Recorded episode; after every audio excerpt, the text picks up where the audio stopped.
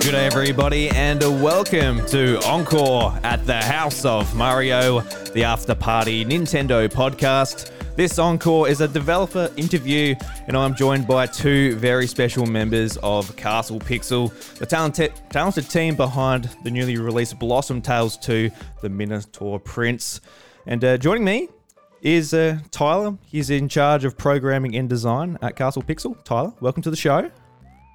Oh yeah, thanks for having me. Yeah, no worries. It's great to have you on this time. I actually talked to Miguel and Rob 4 years ago about Blossom Tales 1, so it's really nice to have you on the show and pick your brain about the development of the game.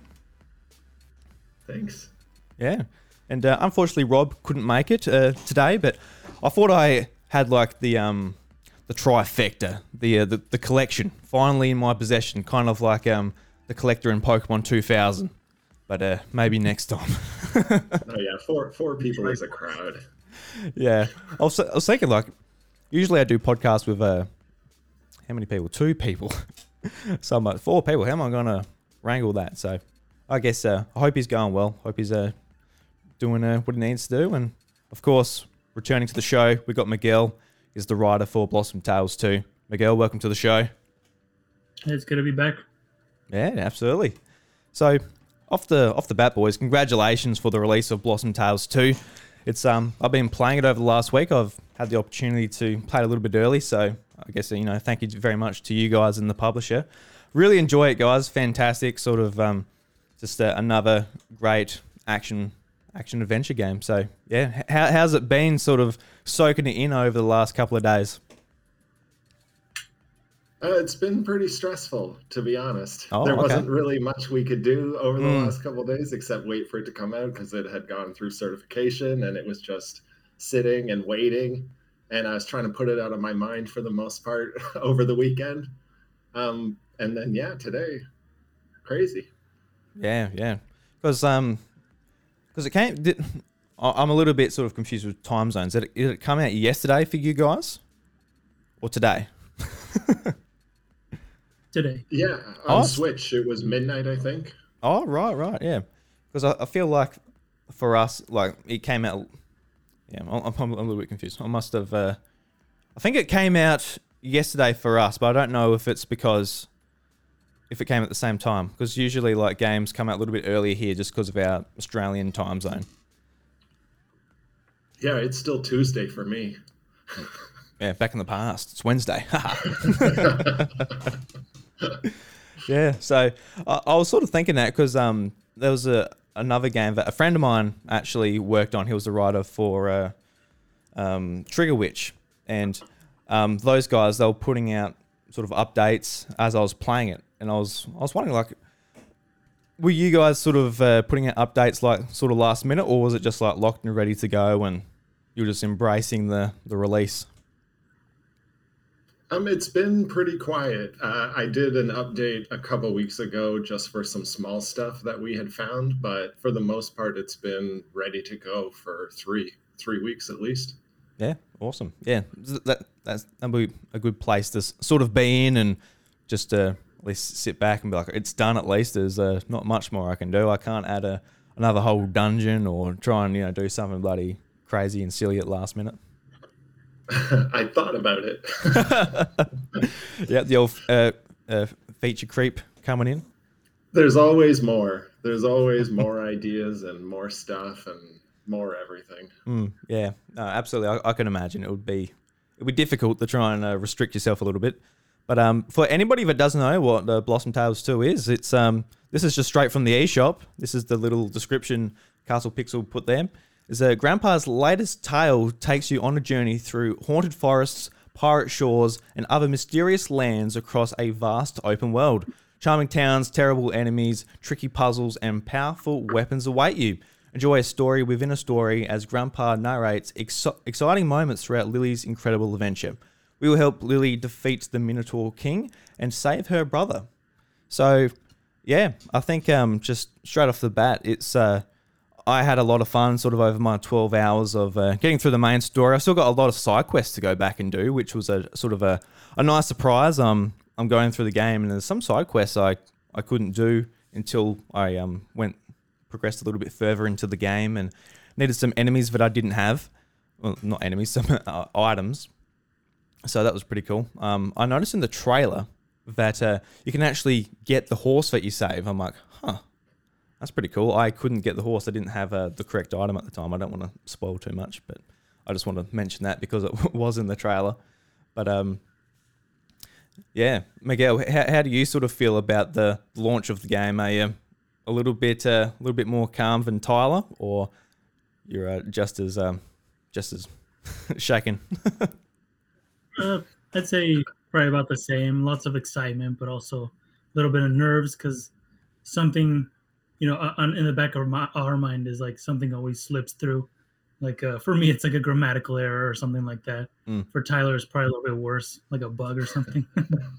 But no, we had time to really do some polishing, and Playtonic was a big help. I believe they even have some QA people helping Tyler.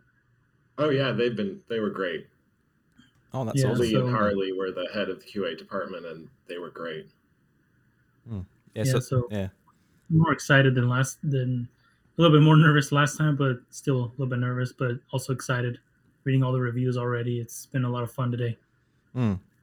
Yeah, because we were just talking before the show. I can imagine, like, if I put something out there and everyone's just telling me what they think of it, what's wrong with it, what's good with it.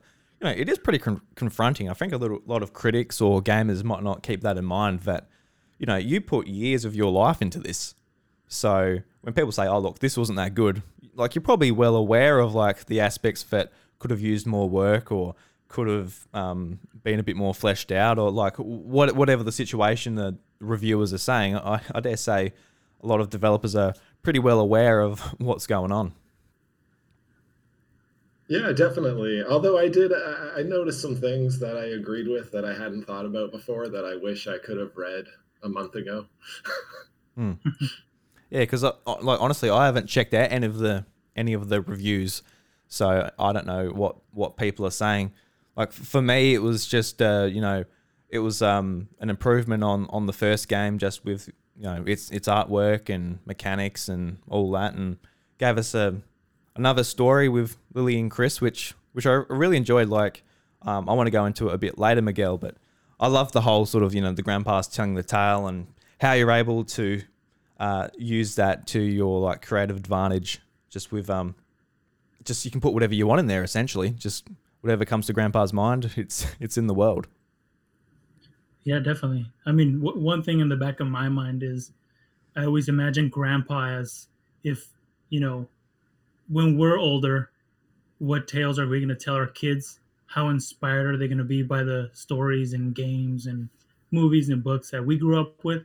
So that's my excuse for little references here and there, and that from different games and stuff. But yeah, we've enjoyed doing that story within a story narrative again. I think players are really enjoying it. Just from reading today, I spent most of the day reading reviews and tweets and all that, and I'm pretty happy with what I'm seeing. And they especially do like that we did the story within a story technique again.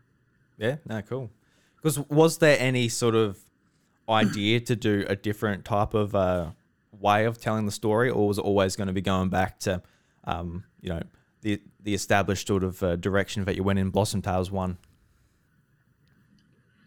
It almost feels like that. Oh, sorry, Miguel. It almost feels like that is Blossom Tales.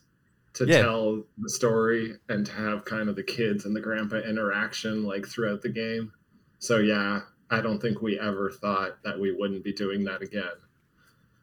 Yeah, exactly. It would have been crazy not to be honest, just because it's something players really liked from the first one, especially not only because the kids, you know, chime in with, like, silly comments, but also that's how we do little gameplay choices for players, which we offer more of in this sequel. So yeah, it was always definitely in mind. Yeah, absolutely. And I guess before we get too far into talking about the game, I would like to sort of go back and sort of ask you about your roles at Castle Pixel. Like, I just took this straight from the credits of Blossom Tales 2, but So Miguel, you're the writer for the game. What does that entail for Castle Pixel? How do you go? How's your day-to-day look? Well, the cool part about Castle Pixel is we're a really small team, basically three guys. And that means that Tyler and Rob also have like a lot of input with the story and everything like that. So I never feel like they just, you know, throw it all my way and say, here, come up with this. They do a lot of cool together. We make this world together. And I mostly do the dialogue and, you know, in-game text and things like that. That's mostly what I cover. And again, since we're a small team, I sometimes get to help with like if Tyler's having trouble with like a boss idea or something, he'll, you know, hit me up and like, hey, what do you think? And I'll give him all these crazy ideas that probably don't work because I don't program and he does. But I hope I help in that regard at least. Yeah, cool. What about you, Tyler? In the credits, it says you're programming and design. What does that entail at Castle Pixel? Well, I am pretty much the only programmer, so it's pretty much all the programming. Yep. And then, yeah, the design is a very collaborative effort. Design could have been, the three of us could have like had a header of design because, like, as Miguel says, we're always bouncing ideas off of each other. Mm. Yeah, I don't know. To me, the design sounds like the fun part. It's just like coming up with like all the mechanics and like what the game is going to be. As far as like, you know, just the little systems and that. I think that sounds pretty cool. And just the idea that you can all sort of collaborate on that sounds pretty cool. Like, Miguel, do you have sort of much input? Like, this would be cool if, you know, collect this item and you can put it together and that can be the crafting system or something like that. Or do you just sort of go, yeah, cool, you guys are doing your thing. I'm just going to put my thumbs up and see what you're up to. No, the team is definitely open to ideas. If I'm playing, even when I'm playing like early builds, I'll say, if I think of something, I'll throw it their way, and if they can do it, and if it's cool and they can do it, and it'll work in the game, then it'll make it. But if not, then it's cool too. But yeah, definitely always free to help out with everything except programming and drawing because I can't do either of those. But we had a design document, like a shared Google document at the beginning where we were all just throwing ideas in, and Rob and I were kind of outlining what we had in mind because Rob always, of course, has something specific that he wants to draw for each area, so that like influences a lot of like what area is going to be. Hmm. And then I have to make it, so that definitely influences like how the bosses are going to work and how the enemies are going to work and how all the puzzles are going to work. Because if I can't program it, it's not going to make it into the game. Yeah. How much of that sort of happens where all these ideas come to you and you're like, oh my God, like, man, it's that's not going to work because A and B and X and Y and G and T. Most of it, I would say most of it got in there. There's anything that sounds really technical. I'm a self-taught programmer, so there's definitely limits on how much I can use math to my favor. But I would say 8 out of 10 ideas made it into the game. Yeah, okay, cool, yeah. Because, like, there are a fair few new ideas, but we'll touch on that a little bit later. I just want to ask you guys about what's your favourite game and what your first game was, just to get an idea of what type of gamers you are and what might have inspired some of the games you make. So, start with Miguel. What was the first game you played and what's your favorite? And that might be the same game as far as I know, but I had cousins with the NES, so the first games I played were like that really hard Mickey Mouse one and the first Mario games. But the first real game I felt that was my own and I really dove into was Super Mario World, which is still amazing. Still get nostalgic just listening to the title screen music. But my favorite game, it edges out Chrono Trigger by a bit, and it would be Ocarina of Time. Ooh, just because that game like really just opened my mind to the possibility of games. Like, we could really just have this combination of gameplay and puzzles and, you know, characters that, you know, you care about, world to explore. And, you know, 20-ish years later, that's what we're trying to do with Blossom Tales. give all that to players to enjoy. Absolutely. Yeah, you can see sort of like the inspiration from like just all the different characters in the game. They've all got their own unique personality, and that's something that I think a lot of people that haven't played Zelda don't realize, is just how weird the game is. Like, it's just a really strange game as far as like the characters and all the sound effects that happen from it. Tyler, what about you? What are some of your favorite games, and what was the first game you played? Gosh, I was trying to think. I think maybe I had a Game Boy, like the original Game Boy, and Super Mario Land was definitely a game that stuck out in my mind. But also Tetris. Oh, like, yes, probably yeah. Tetris, because I think it came with Tetris, right? So I probably Tetris was the first game that I ever played. But I had an NES, and definitely this first Super Mario Bros. Game was also like big. And Link's Awakening was the first Zelda game that I ever played, and that like definitely contributes a lot to what I think I make now. Yeah, nice. And favorite game? I don't know. I am a big fan of like Ubisoft, and the entire Prince of Persia series, the entire like the early Assassin's Creed games I loved, like 2B. That they made 2 games, but 2B was like probably one of my top 5 favorite games. And I loved Splinter Cell, like Pandora Tomorrow. Oh, yes. And, Pandora Tomorrow was like maybe one of my definitely top 5. Yeah. I haven't played much Splinter Cell, and that's mainly because I never really enjoyed stealth that much, but in more sort of maybe the last couple of years, I'm like, I actually really want to play some stealth games. It's sort of growing on me a little bit. I think it's because of The Last of Us Part 2. Just I really enjoyed the stealth in that game, so the idea of going back to Metal Gear Solid and even like Splinter Cell and stuff, I'm like, actually I would like to do that. Yeah.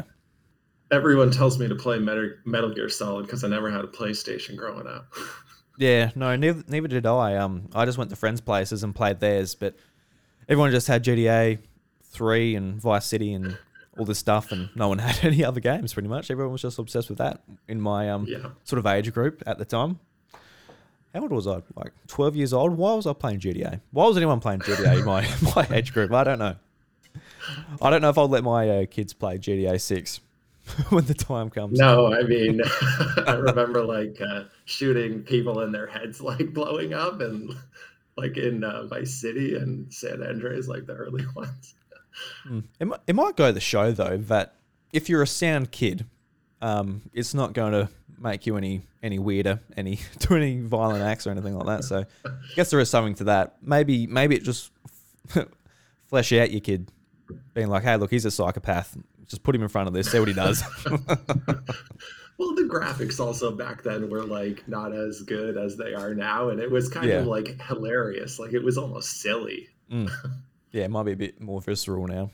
See that type of thing on screen for a kid. Yeah, like the GoldenEye for Nintendo 64 was probably like the first really like violent, kind of realistic game that I played, and you know, looking back at it now, it just looks all silly and goofy.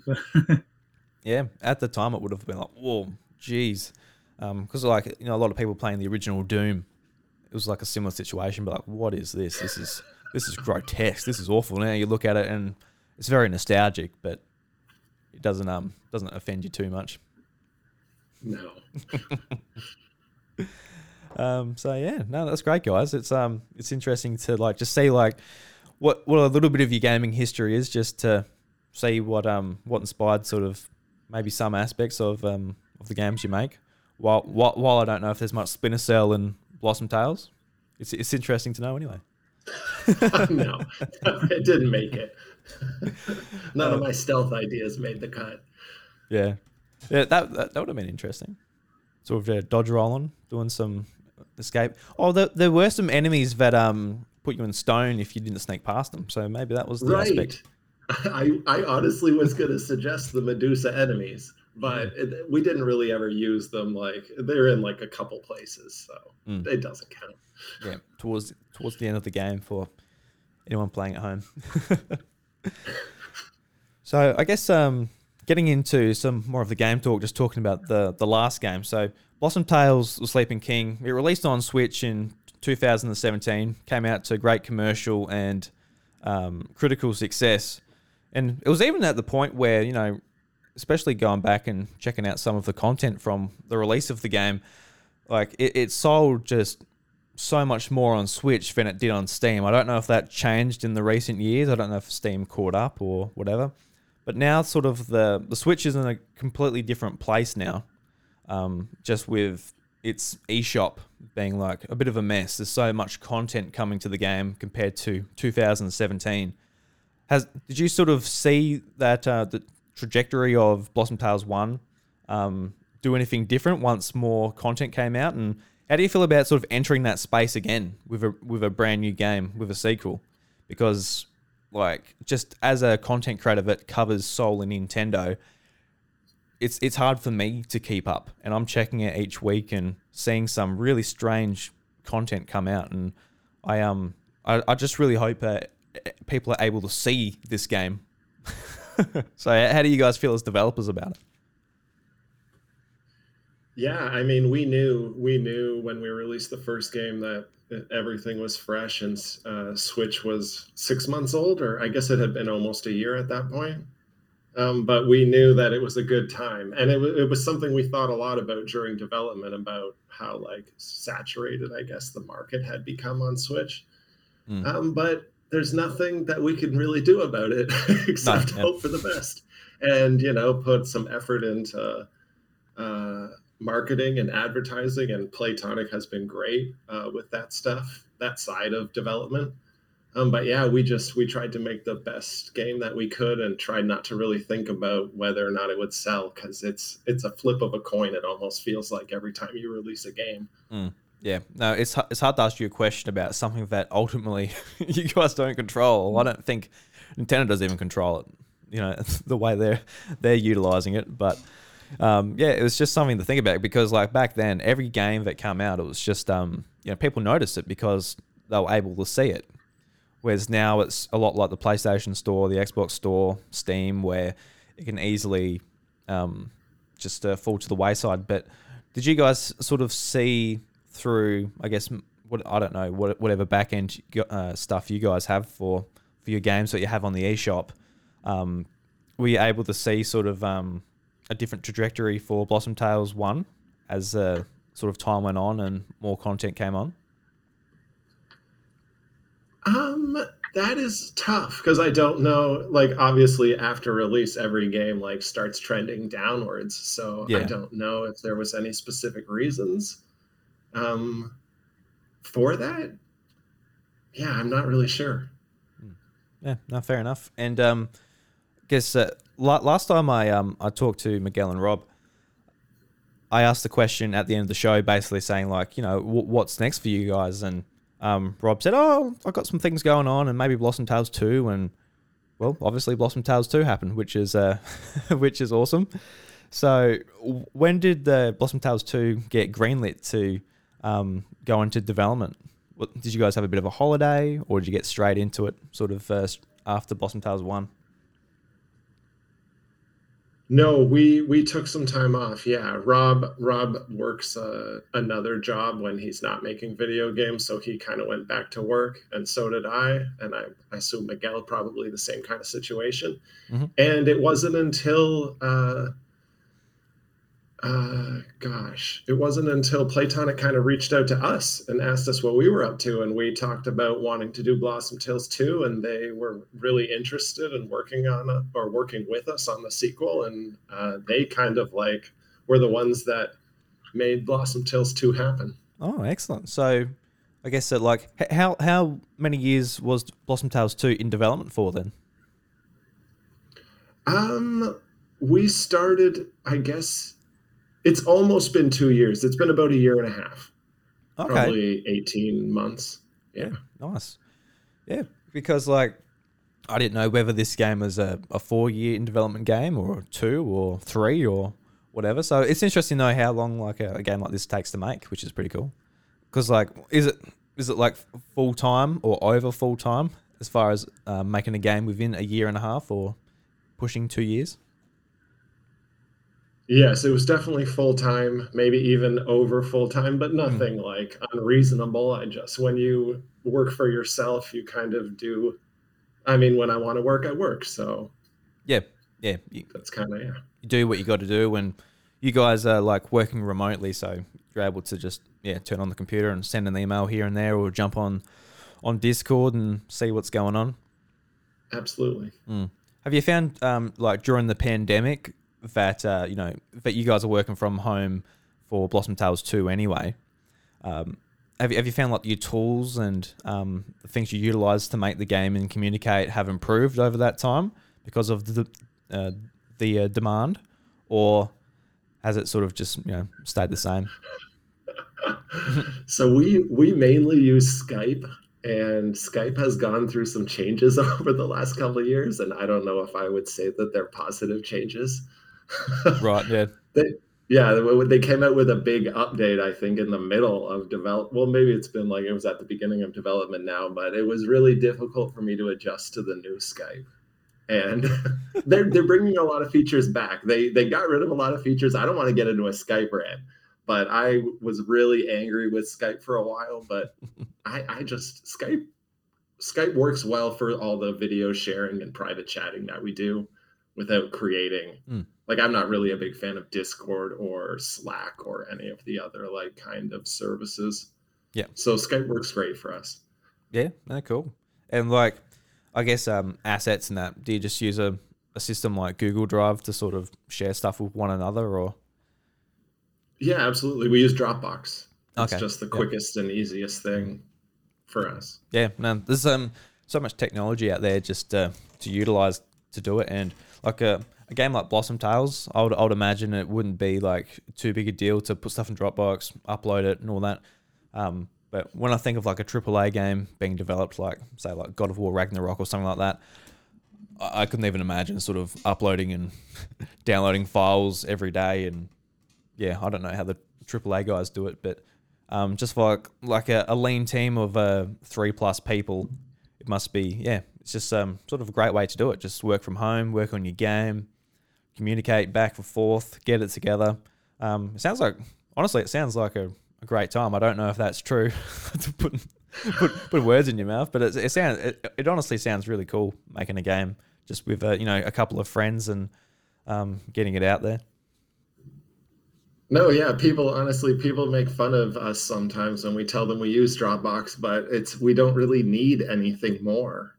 Because like, it's really, and if we're working, we're usually on a Skype call anyways. So if there's any conflicts that arise, it's easy to just be like, hey, what did you just do to this file that I was working on? Why is it deleted? Get out of there. No, that's cool.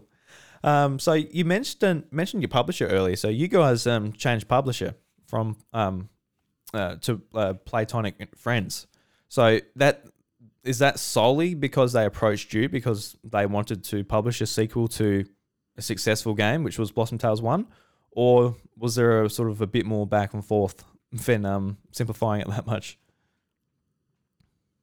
No, it was really that simple. They, Gavin, the CEO or president, sorry, Gavin, I don't know what your specific title is, but he just reached out to Rob, and then they started talking, and then, it just kind of snowballed from there, but it was very easy. It was just a quick message, got the whole thing started. Yeah. Well, that's awesome. That's exactly, what you guys want as a developer. Publishers approaching you. That's fantastic. Yes. Last time, 4 years ago, we were sort of talking when we were talking about what the future could be for Castle Pixel, and Rob said that he was very happy with FDG Entertainment, and he's like, oh, I'll probably stick with them, but you got poached, which is got some competition, which is cool. No, yeah, they were great. And we talked to them, actually, after doing Blossom Tales 1, we talked to them about doing a sequel. We actually couldn't just agree on terms, unfortunately. Right. Yep. It happens. Yep. It just didn't work for them, and then their idea didn't work for us, and we just couldn't move forward with it. So that was kind of the end of that. But they have been great, and they've been supportive even during the Blossom Tales 2 development. So they're a great team over there at FDG. Yeah, no, that's great because yeah, you don't want any bad blood on the water or anything like that. So it's good that there's no rivalry between the two publishers, which is good. Because like I know after the release of Blossom Tales 1, sort of the next step was to do a lot of translation to get the first game into some other markets like Japanese and that. And just looking at the credits when finishing up Blossom Tales 2, there's a bunch of translators that I don't know if they come from Playtonic Games. They supplies those translations or not, but it looks like they helped out a lot as well, which you mentioned before, which is just yeah fantastic, just invaluable for a small team like you guys. No, yeah, they the whole team has been great, but they definitely outsourced the translations. I think it was Keyword Studios we worked with for the languages, and they were great. They got everything to us real quick. Yeah, oh, awesome. Because like just being available in more places at launch, that's very important. I dare say for you guys. Yeah, my wife is currently playing through Blossom Tales 2 in Spanish, and it's the like the Spanish, not really like the Latin American. So there are a lot of phrases that are kind of throw us out of the loop, but it's definitely a lot better than Blossom Tales 1, which the Spanish was done by me, unfortunately. Oh, okay, right. So that was a bad idea. Yeah. So were you putting the credits as the translator then for the Spanish version for Blossom Tales 1? I don't think so. The idea was just Spanish was my first language, but my English is like way better now, both reading, writing, and everything. But the thing that lacked is grammar. So I had someone check it out, but they didn't end up being as good as I had hoped. So okay, yeah, I'm throwing them under the bus a bit as well. Yeah, chuck them under. Yeah, yeah. No, that's cool because like, yeah, just the more places that can experience your content, like the better. Yeah. No, so it's great that Playtonic Games are, you know, so useful in that respect. So yeah. So Miguel, let's talk a little bit about the story again. We mentioned before it's all from Grandpa's perspective. Did you have any sort of other ideas about where you wanted to put the story? Were you thinking about this since Blossom Tales 1, or was it very much just like, all right, new game, let's sit down, let's think about it, and then you guys sort of piece together who the main antagonist is and go from there? Yeah, so I recall us having kind of different ideas before we even got approached by Playtonic and all that. We just bounce around ideas like, if we ever make another Blossom Tales, what will it be? And we had some interesting ideas involving like kind of like more modern like settings, like arcades and things like that. I don't know if you remember, Tyler, like going into like a video game instead of like a, you know, a story spoken with words. But ultimately we decided on, again, kind of have this like very fantasy themed story told by Grandpa with you know, a lot of the same elements, but a lot of new ones as well. The main reoccurring element being like the main bad guy that you know, the main antagonist that you have to defeat at the end. So yeah, so far I'm reading that people are really liking the story in this one. I mean, at the end of the day, it's not like a super heavy story driven adventure, right? But players are enjoying like the silly dialogue or the choices along the way, and I'm happy to see that.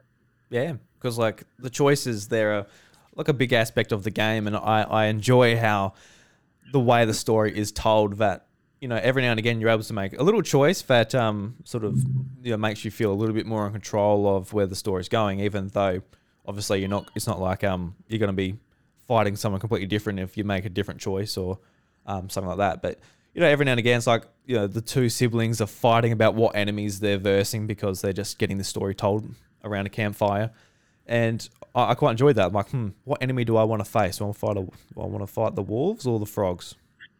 I might do the wolves because I think that might be a bit easier. They don't have projectiles, so like just like choices like that, I you know, quite enjoyed. But putting those sort of choices in there, I imagine from the programming side, Tyler, that would offer a challenge in itself. But also from the writing perspective, did it make a whole lot more work as far as putting in different dialogue options? Because I always imagine games that offer these choices that there's a lot of some dialogue that people just will never see because they don't choose it. So how did you sort of go around that aspect?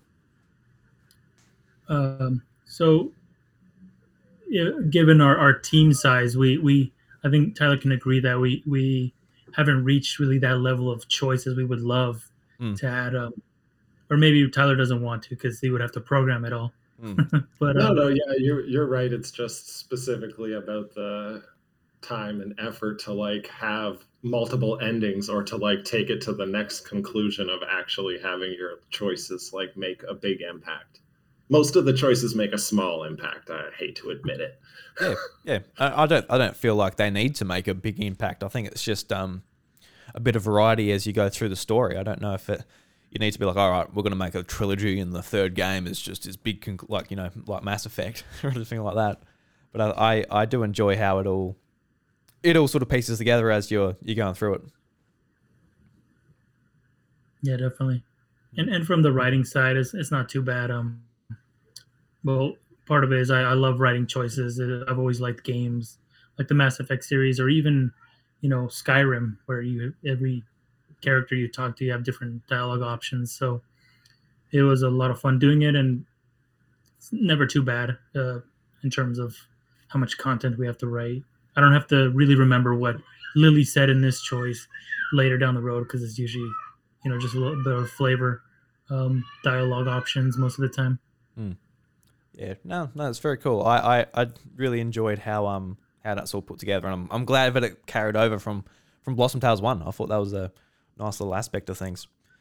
As far as the design went, Tyler, so when Blossom Tales 2, it stays true to its original. There's a lot of aspects in this game that are similar to Blossom Tales 1, but there's actually like a fair few mechanic and design sort of changes in this game.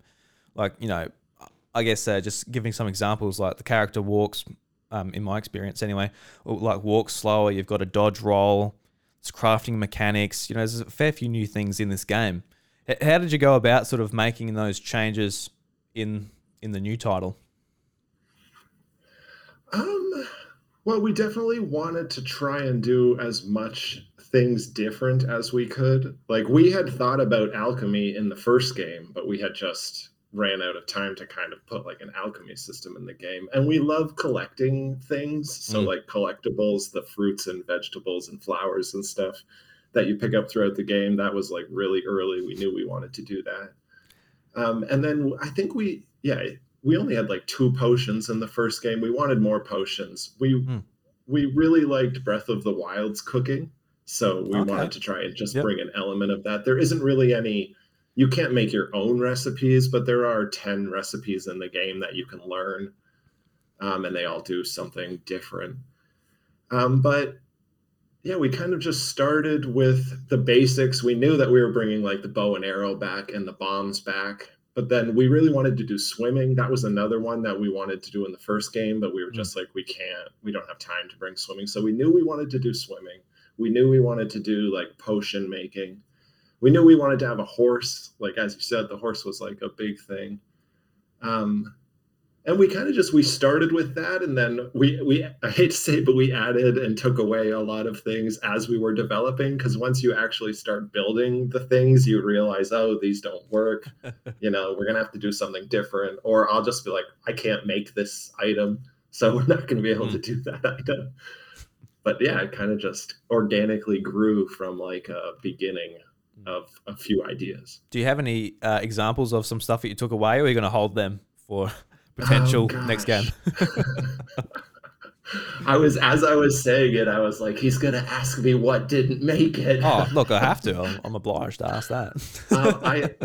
I can't really think of anything from the beginning. I know that Rob wanted a day and night system. Like, he was pushing, not that that's an item, but I remember, and it was just too much work to try and get every single outdoor map to balance in day and night and look good in both. Yeah. So like that was definitely something that we were talking about doing, but didn't make the cut. Yeah, no, fair enough.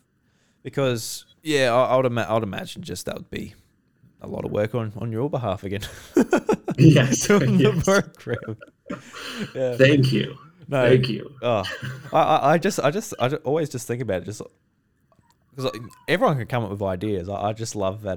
Yeah, it's just the person who actually has to make it happen. Just like, oh, goddamn. No, I'm literally gonna link Rob like this section of the podcast when it comes out. Mm. Yeah, because I booted up my save of Blossom Tales 1 again just to check it out, because it's been a long time since I've played it. It's been like 4 years since it came out. So I played a heap of it sort of around my New Year's, working hospitality, getting home late, booting up Blossom Tales in handheld mode and all that. But it's been a long time since then, so I'm like, oh, we better go back and see what the changes are. And largely the whole Zelda formula is still intact. You're going to different dungeons, getting heart pieces, doing little challenges in the overworld to get stamina gems and all that type of thing. But yeah, there was a fair few changes as far as all the mechanics. Like there was no roll in the first game, as far as I can tell going back to it. And also Lily, she just moved a lot quicker just around the map, just your walking movement. And I assume that's because you want people to utilize the roll in the game. And I feel like that actually, those small changes actually do sort of shake it up a fair bit. This is going to sound terrible because I've seen so many comments today about the speed of Lily, but we didn't actually purposefully make her slower. Okay. I guess we just didn't. I mean, I personally, and neither did Rob, neither did Miguel, I guess, or he might have said something. I didn't realize that she was moving so slow. Yeah, I really didn't. Yeah, because the first game, she zips. She's a little kid. She's going up and down, left and right. She's real quick. But I noticed in the second game, she walks a lot slower, but she's a lot more animated. Well, she's bobbing. You can see her hair go boop boop boop as she's as she's moving along. So it's not better or worse. It doesn't really bother me. It just makes the game just that little bit different with that small change, which is always something I find interesting from just the aspect of design, where you can change something that's very small and it adds up to a fair bit of a different experience. Yeah, I did notice. Sorry. Go ahead. Yeah, I did notice her speed at first. It was a little bit slower. I've always been I don't know if it's Mario that did this to me, but I just always want to go as fast as I can in any game. So I did notice at first that Lily was a little bit slower in this game, but to be honest, then it just became really natural. It felt better. I revisited Blossom Tales 1 throughout development of 2, and then she felt too fast in the first one, to be honest. So I do like that. I think Tyler and Rob just didn't notice because it felt so natural. Her speed in this game. Yeah, it's definitely not a bad thing. I think it's just an observation I made going back to the first one, because I was like, oh, this youngster's fast in this one, wearing some different shoes or something like that. Yeah, sometimes too, it's just whatever makes the animation look the best. Sometimes when you speed the animation up, it looks weird, or slow it down, and then you find the animation that looks the best, and then you try and pick out what speed she's walking at to fit that animation, that kind of thing. Yeah, no, definitely. And also just with the crafting, as you're going through the overworld, you're cutting grass, you're doing bushes, you're just finding them on the ground, all these different items and things that you can use for the alchemy system. Oh man, it just triggered my OCD something bad. I had to pick up everything. I had to cut every bit of grass to get every little skerrick of items out. I always had plenty of stuff to go forward with the game.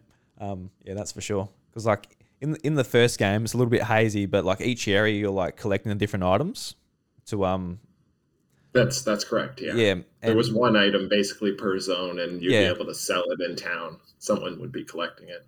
Because I really enjoyed that mechanic. Just like you know what you're basically doing, and you can like check that box off, like in the different zones.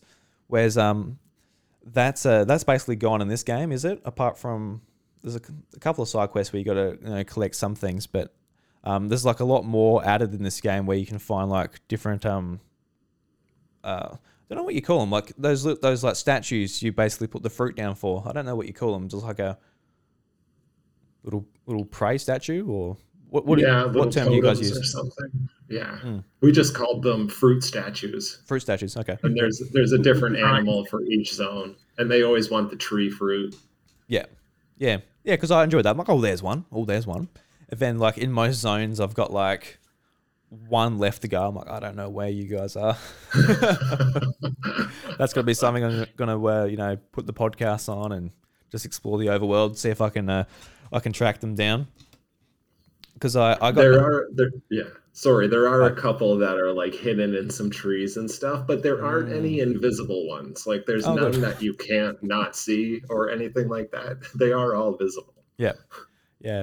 And like just looking at the overworld, you can see like, there's like a little, because like, for people that obviously don't know, like the game works like maybe like the original Legend of Zelda where you're moving from tile to tile. And I quite enjoy like on one tile, you might see a bit of an entrance on a ledge. Then you're like, look, I can probably enter it from the other side.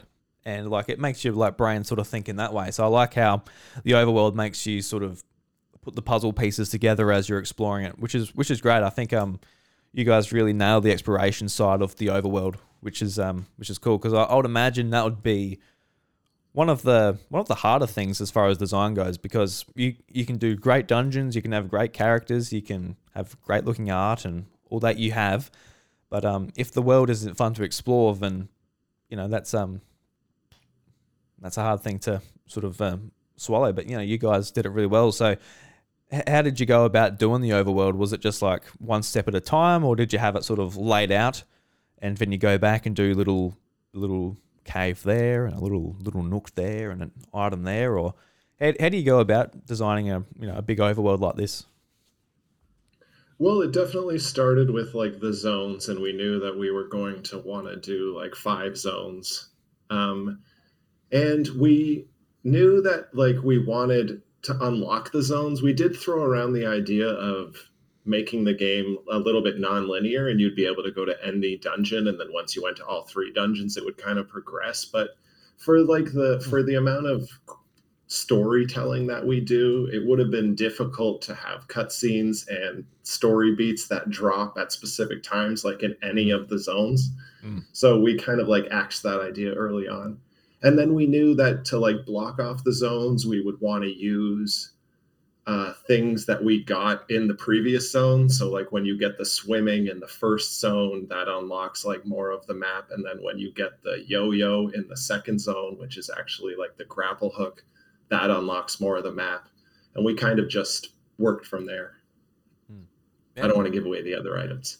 Yeah. I was surprised you even mentioning some of those items. Okay, sorry. I should have said spoilers. Yeah. No, I think it's all right, because I checked out like the launch trailer for the game on like on your Facebook page and Playtonic Friends and all that. And like there's a fair bit in the trailer, to be honest. I don't know if you guys have much involvement with like the marketing and like the trailer and what's in it and stuff, but there's actually a fair bit in the trailer. How do you feel about that, as far as like, I guess you just want to sell the game, so you want to show what you've got in some ways, obviously, but how do you feel about like keeping some surprises? Obviously not everything's in the trailer, but there were some things where I'm like, I guess like there's an item where that allows you to, I don't want to say it, but it was in the trailer. Right. Yeah.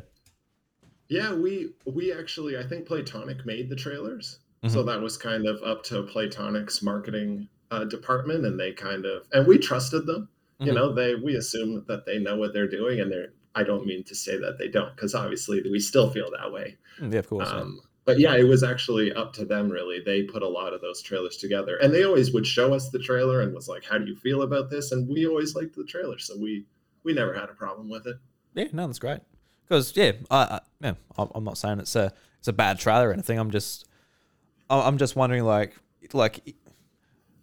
having played the game, I guess it might be hard to like put the variety into a trailer if you just like do like the first 2 hours of this game. Like it's probably a pretty hard thing to do when it's like a 15-hour game, just to include the very start of it.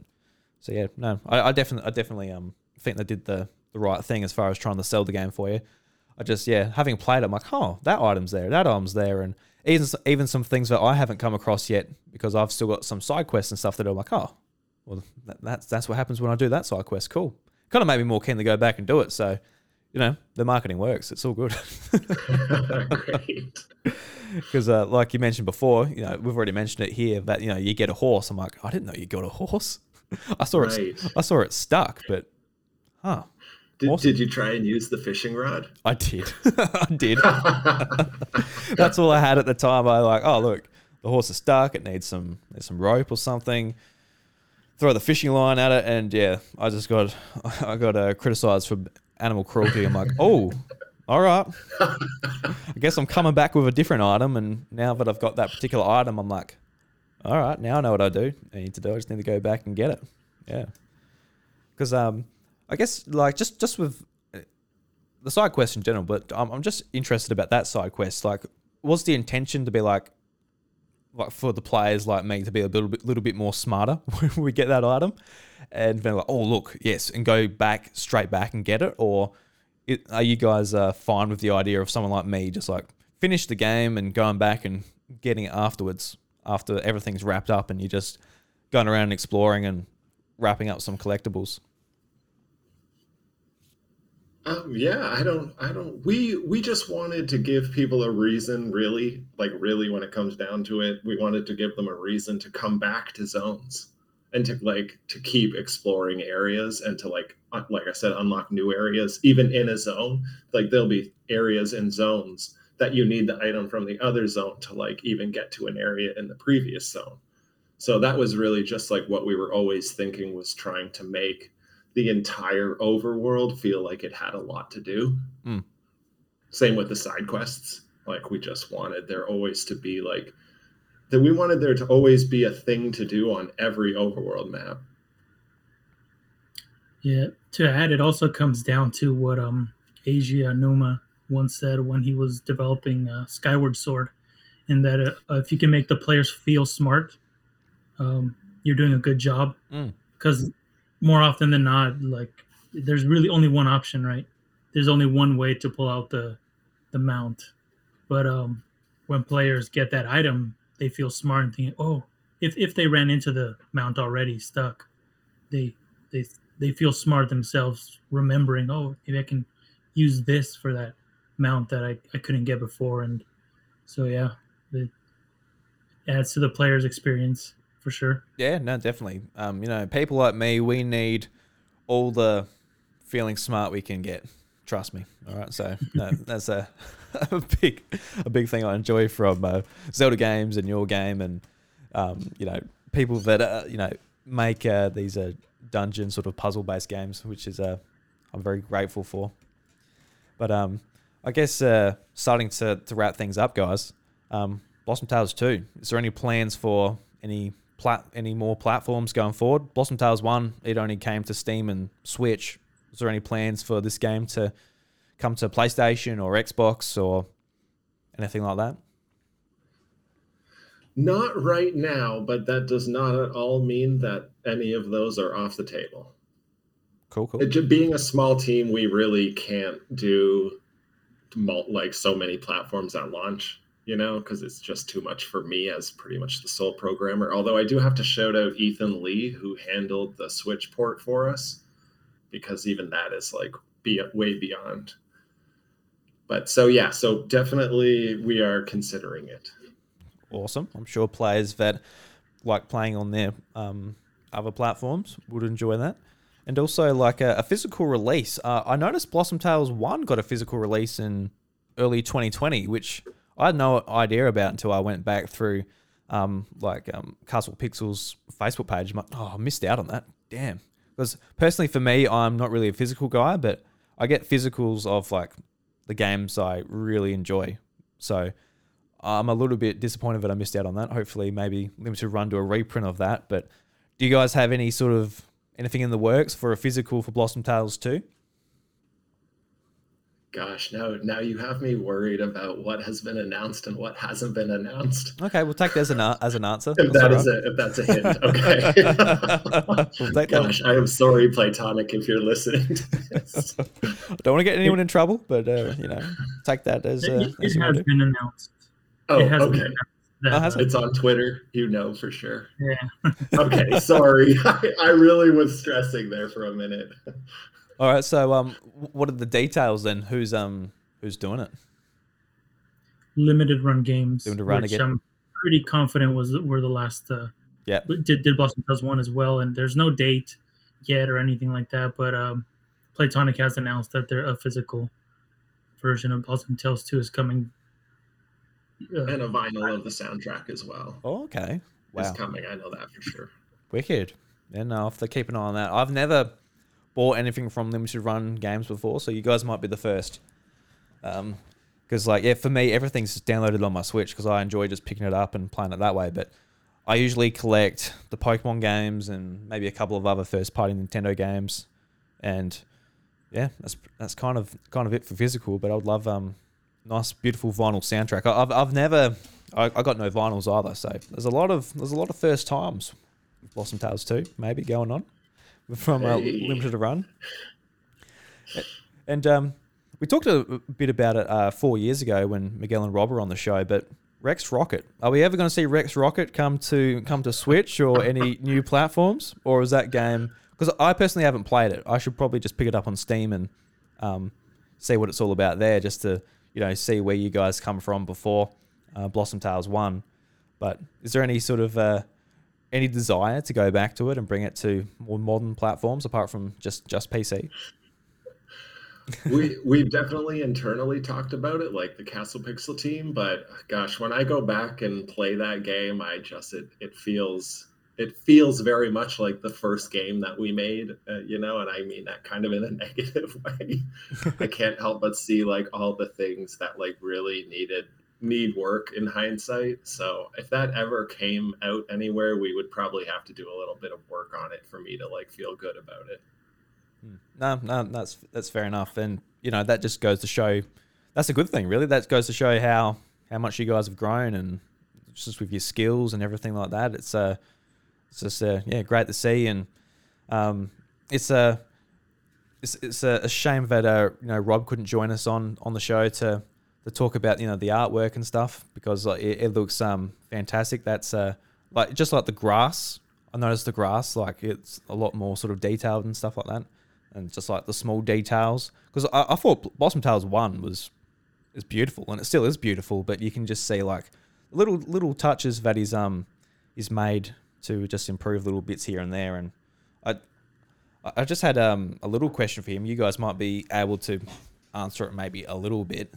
But just with how did he go about sort of learning some like more techniques and improving his work? Gosh, I don't know, but I do know about the grass. I don't know about the larger question, but I do actually know about the grass. Okay. Yep. It was just about getting it off of like the tile grid. Grass in Blossom Tales 2 is like an individual object that can be placed down anywhere, and different size clumps can be made. And the grass in Blossom Tales 1 was just like strictly built off the like tile system. Mm-hmm. So I know that changed. And the same for the trees. A lot of trees were based off the tile system in the first game, but in this one, they're all individual objects that can be placed anywhere in any kind of pattern. Yeah. So that definitely contributed a lot to like the look of the overworld. Yeah. Okay. Yeah. That's like a massive thing. Just haven't, like, once again, that small change just allowed the game to be just a lot different as far as just aesthetically, just being able to put grass where you want it to be. Yeah, that's interesting. Yeah. Oh. Yeah, and I think everything else is just, you know, like you said, it's been 4 years, and we just all have improved in our individual fields in that time, even if just a little bit. Mm. Definitely a little bit better than we were. Yeah. And last question, guys. What's next for Castle Pixel? I guess if you follow maybe what you guys did before, you might have to go back to work and do all that type of thing, but what's next on the cards for a potential next game, or what do you guys desire to do next, just even if you don't have any plans yet? Miguel, let me think about it. Big question. There were talks of a battle royale Blossom Tales. Oh, I'm just kidding. I love that. Just Tyler. Yeah, the campaign to get Lily in Smash Bros never ends. yeah, I love that. I don't know. I mean, I just really love making games. Really love working with Tyler and Rob. So, whatever is next, when that happens, be happy to join. As for ideas, I mean, I don't want to put the whole team on the spot and say we should make this, but if it's a Blossom Tales 3, you know, we'd find ways to, you know, improve on what we've done and also add some new stuff if we go to another genre, which would be exciting as well. We'd find our own way to make it probably charming or interesting as well. There's so many genres out there, but we'll see. What genre would you like to write a story for? Me? I mean, I've been doing this writing for games for more than 10 years now, but I haven't done an RPG yet. Oh, like a full-fledged, like, you know, RPG, which are so expensive to make and everything. But Tyler, go and program a battle system. Yeah. So I've always wanted to make an RPG. I was a really big fan of, I can't remember the name of the game, but it like was kind of Cosmic Star influenced. It came out a couple years ago by an indie studio. The thing is, I never played RPGs growing up. So I don't know, just for that simple fact, if I could code a good RPG. Because I don't really know what a good RPG is, but we've definitely thought about RPGs as a genre. Yeah, and just to answer the original question, I honestly don't know what's next. I've always wanted to make Rex Rocket 2. I think if Rex Rocket ever got brought back from the dead, it would maybe be a sequel, but I don't think that's ever going to happen. But that's just personally something that I've always wanted to do. Yeah. And we haven't really even talked about the next project. Like, honestly, other than being like, oh, let's not do this in Blossom Tales 3, let's save it, or do it in Blossom Tales 2, let's save it for Blossom Tales 3. Other than like random things like that, we haven't really thought much about what's next. Nice. So much to do still for Blossom Tales 2. Yeah. Is there any plans of updates or anything like that for Blossom Tales 2, or is it just a product how it is today is how you'll play it in 5 years time? God, I honestly am thinking about changing the speed that Lily walks. I've been thinking about it all day. I don't want to put that seed in your mind. That's just something that I observed. No, you are. This is like the 12th time today that I've heard about the walk speed. You are not alone. We totally missed it, Rob and I. But no, there will definitely be updates, especially if there's any bugs that like get found. There will definitely be at least one or two updates. Actually, just to handle small stuff. Now I think about it, I came across one bug, and that was the blacksmith. He duplicated. There was two of them. Really? Yeah, there was two of them walking around. I got a screenshot, actually. I can send to you on Twitter or whatever. But yeah, that's the one thing I came across was he duplicated. I'm like, huh, that's funny. And I went out of the house and continued on with the game. But yeah, that was all. Do you remember what you did at all? What was that? Sorry? Do you remember what you did, if anything, that might have done that? Because that's pretty crazy. Not really. No, I just went in there and talked to him, and I think I came out of like a discussion with him, and Then, like, yeah, one just walked out from behind him and they just did their own thing. One was on the blacksmith table. The other one was checking out, looking out the window. I'm like, okay, odd. He has a twin brother, obviously. Yeah, just like, yeah, a secret written in evil brother that's just living there. And they got, okay, I've written it down. I will look into it. Now there'll be like a 10 gig patch to try and fix that.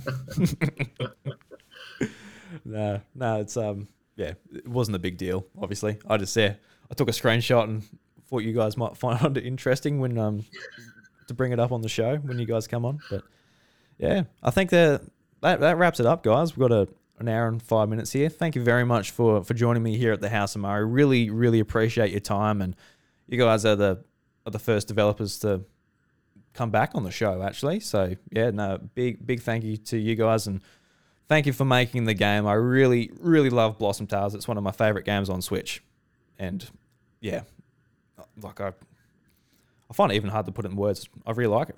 Great game. Awesome. Thank you. No, yeah, that is so amazing to hear, and we really appreciate it. We appreciate your support and for having us as guests today. Yeah, no worries. So, everybody, if you want to go and support these guys, you can go and pick up Blossom Tales 2: The Minotaur Prince on the Nintendo eShop and Steam for $15 USD. I believe it's $22 here in Australia. So, it's it really is nothing. I believe in Fall Guys, they're asking like $30 for a Sonic skin. Like, come on, fuck me, go and buy this instead, please. Like, when I hear people, like in Pokemon Unite, I think they want like $40 for a Venusaur in a tuxedo. I'm like, come on, support some indie devs. Don't buy that stuff. So yeah, where can people keep up to date on Twitter or Facebook or whatever social platform they use just to keep up with you guys and your work at Castle Pixel? Yeah, I'd say go ahead, Miguel. Yeah, usually on Twitter we'll peek in there and see what everyone's saying. The Castle Pixel Twitter, and we have a Facebook, but it's not too alive. I know we do have an Instagram as well. Yeah. I didn't even know that. Definitely Twitter. Yeah. Instagram's one of those things where it's like, yeah, I've got that, don't I? And every now and again, I check out my friends' stories or whatever. But apart from that, yeah, it's just my dog and my baby. Actually, the last couple of posts. So that's what's going on in my life. Not too much. I got two cute little things, but that's about it. Yeah. So everybody, thank you very much, and guys, thanks for coming over, and yeah, you guys make it a home here at the House of Mario. So thank you very much for that. But until then, it's time to get out. Hospitality is over. The doors are closed. We'll catch you later. Bye. See ya. Encore at the House of Mario, the after-party Nintendo podcast, is lovingly crafted and recorded in the southeast of South Australia. The show is produced and hosted by me, Drew Agnew. If you enjoy my work here and on my other podcasts, The House of Mario, A Drew Story and Kraken Furfies, help spread the word by sharing us with a mate or leaving a 5-star review on Apple Podcasts and Spotify. If you would like to show further support and help me achieve my goal of freeing up one working day a week to help spend more time refining and creating podcasts, please consider checking out patreon.com/idruby, where for only $1 you get access to my secret recordings where I share everything behind the scenes. A big thank you to the legend DJ for supporting the content at the podcast producer level on Patreon. From the bottom of my heart, thank you.